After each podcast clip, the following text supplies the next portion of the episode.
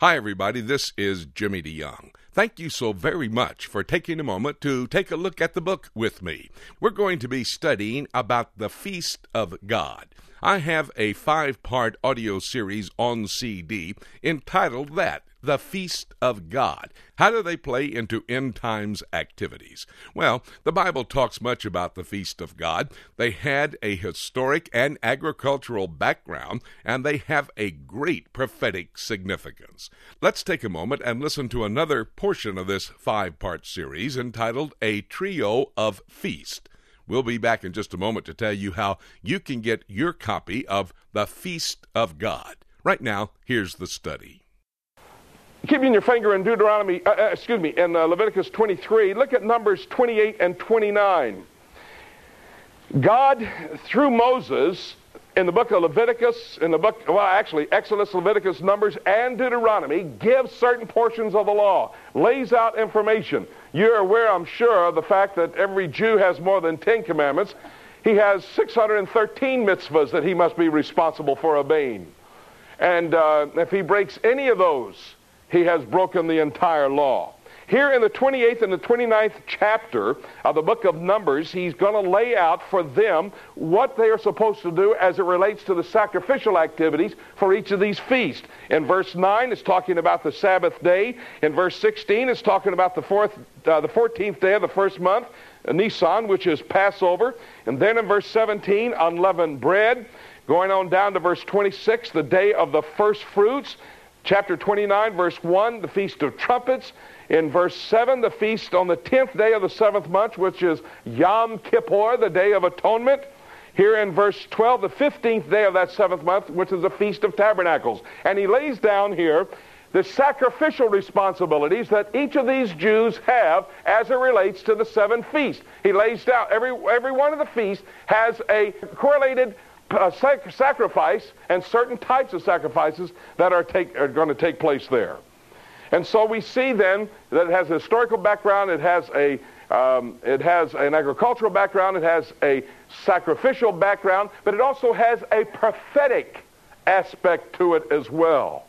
And in the 23rd chapter of the book of Leviticus, we're going to see as we study together tonight a continuation of our thinking on the signature of God on His Word so we can know for sure it's His Word in the prophetic aspect.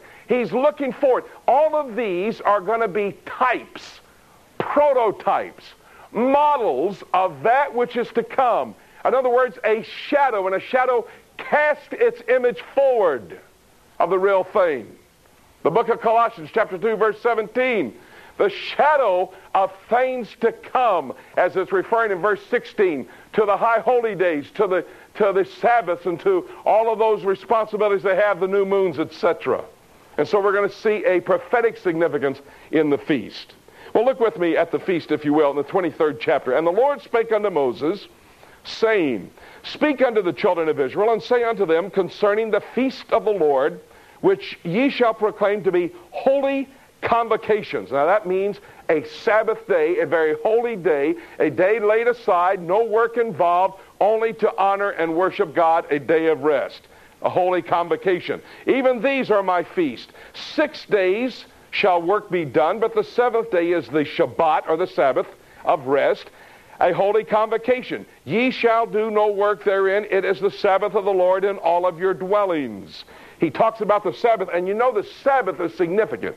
I don't know that if you've ever been touched with the Shabbat, a Jewish Shabbat. Probably here in the United States is not as significant. But living in the city of Jerusalem, as Judy and I do, every single Friday evening as the sun goes down until Saturday evening when the sun goes down, they say, How can you tell us when, when it's Shabbat? When you see three stars in the heavenlies, you know it's Shabbat. When you see three stars in the heavenlies, you know Shabbat is over. The Sabbath is over.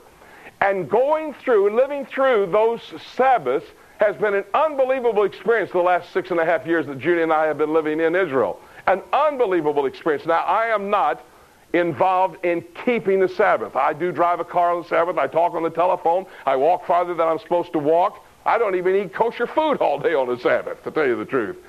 Maybe you notice that. But, uh, I, you know, it has been a thrill to be involved in the Sabbath. It's unbelievable. The nation almost completely closes down The buses don't ride. Uh, the planes don't fly. Uh, the one train that we have doesn't operate. Uh, I mean, it's unbelievable. Almost everybody is quiet. Everybody's still. Uh, it's just an unbelievable. You don't answer the telephone. Can you believe that? They just let the telephone ring.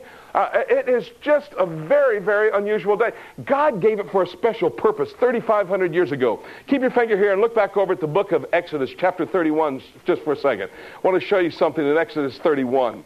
Exodus 31, he has given them until this point, from Exodus about 25 to 30, he has given them information about the tabernacle and what's going to be done. He's continuing on about the tabernacle and that they have a day of rest. Verse 12, And the Lord spake unto Moses, Exodus 31, 12, The Lord spake unto Moses, saying, Speak thou also to the children of Israel, saying, Verily my Shabbat, or my Sabbath, ye shall keep, for it is a sign between me and you throughout all of your generations, that ye may know that I am the Lord that doth sanctify you.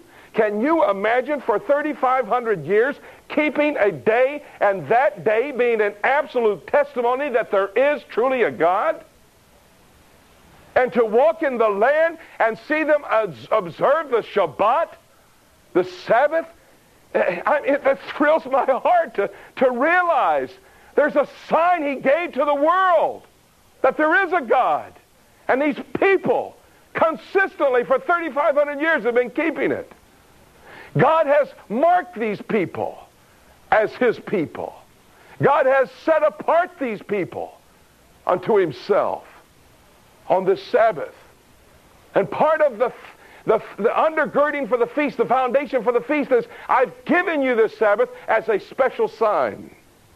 Back in the 23rd chapter, we've got the undergirding. It's a holy convocation. It's a day of no work. It's a day of studying and loving the Lord. King David, he so loved the Sabbath. There's a tradition that we have that after Shabbat, everybody goes to the streets. If you've ever been to Jerusalem, the place you want to be on Saturday night after the Sabbath is Ben Yehuda Street. You go down and you sit at these little outdoor cafes, sipping your coffee, eating your ice cream, whatever. It's just a marvelous time to, to be there and see everybody. I mean, this little street, you may have 50, 60, 100,000 people on this little two-block street coming down after the Shabbat. King David set the tradition. Uh, the Melech Nova is called. I believe it's a close translation, excuse me, uh, a little bit off, but I mean, it's unbelievable. He said, look, God told me one day that I would die on Shabbat. And, every, and he, he, said, that's so thrilling because that's the day I'm closest to him. I'm studying his word. I'm loving him. I'm talking to him. But he says, then if I live through the Shabbat, I know that I've got another week to live. And so he tries, and they call the Shabbat the queen, and they want to take the queen with them. I mean, it's marvelous. I went to an Orthodox home for a Shabbat meal. We got finished at the synagogue reading through the daily reading for that day. They read through the entire Torah, first five books of the Old Testament, every year. And then they have what is called the Simchat Torah at the conclusion. That it's one of the greatest celebrations in Israel. Can you imagine celebrating having quiet time as a nation? I mean, can you imagine President of the United States, well, we're going to celebrate everybody reading through the Word of God this week.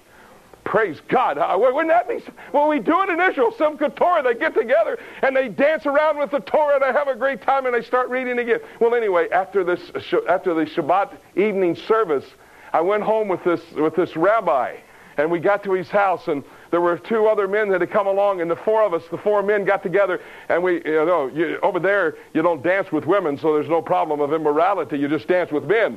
And so, we, well, that could be a problem. No, anyway, you you dance with men, and we got together. We, yeah, I almost had a heart attack the way they dance. I mean, you know, whew, it's unbelievable.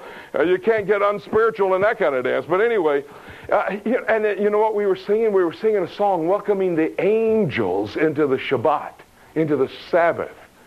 It's unbelievable because God has set that as a sign to mark them, to mark them as His people, to set them apart unto Himself. The undergirding for all the feasts. Now let's look at the feast. Uh, uh, and let me just take tonight as we study through the first three feasts, because uh, let me say this: there are seven feasts there are seven feasts. They're in, in, in, in uh, two different areas of time. The first four feasts, which would be Passover, unleavened bread and first fruits and Pentecost are the Feast of Weeks. Pentecost meaning 50 from a, uh, a, a, a Greek derivative. So you have the first four feasts. These are spring feasts. They come in March, April. Then you have a group of three feasts, the last three feasts, which would be trumpets, or Rosh Hashanah, Day of Atonement, or Yom Kippur, and Feast of Tabernacles. Those would come in the fall, September, October, according because the calendar of, of the Jewish people is only 360 days, so the days would vary just a bit.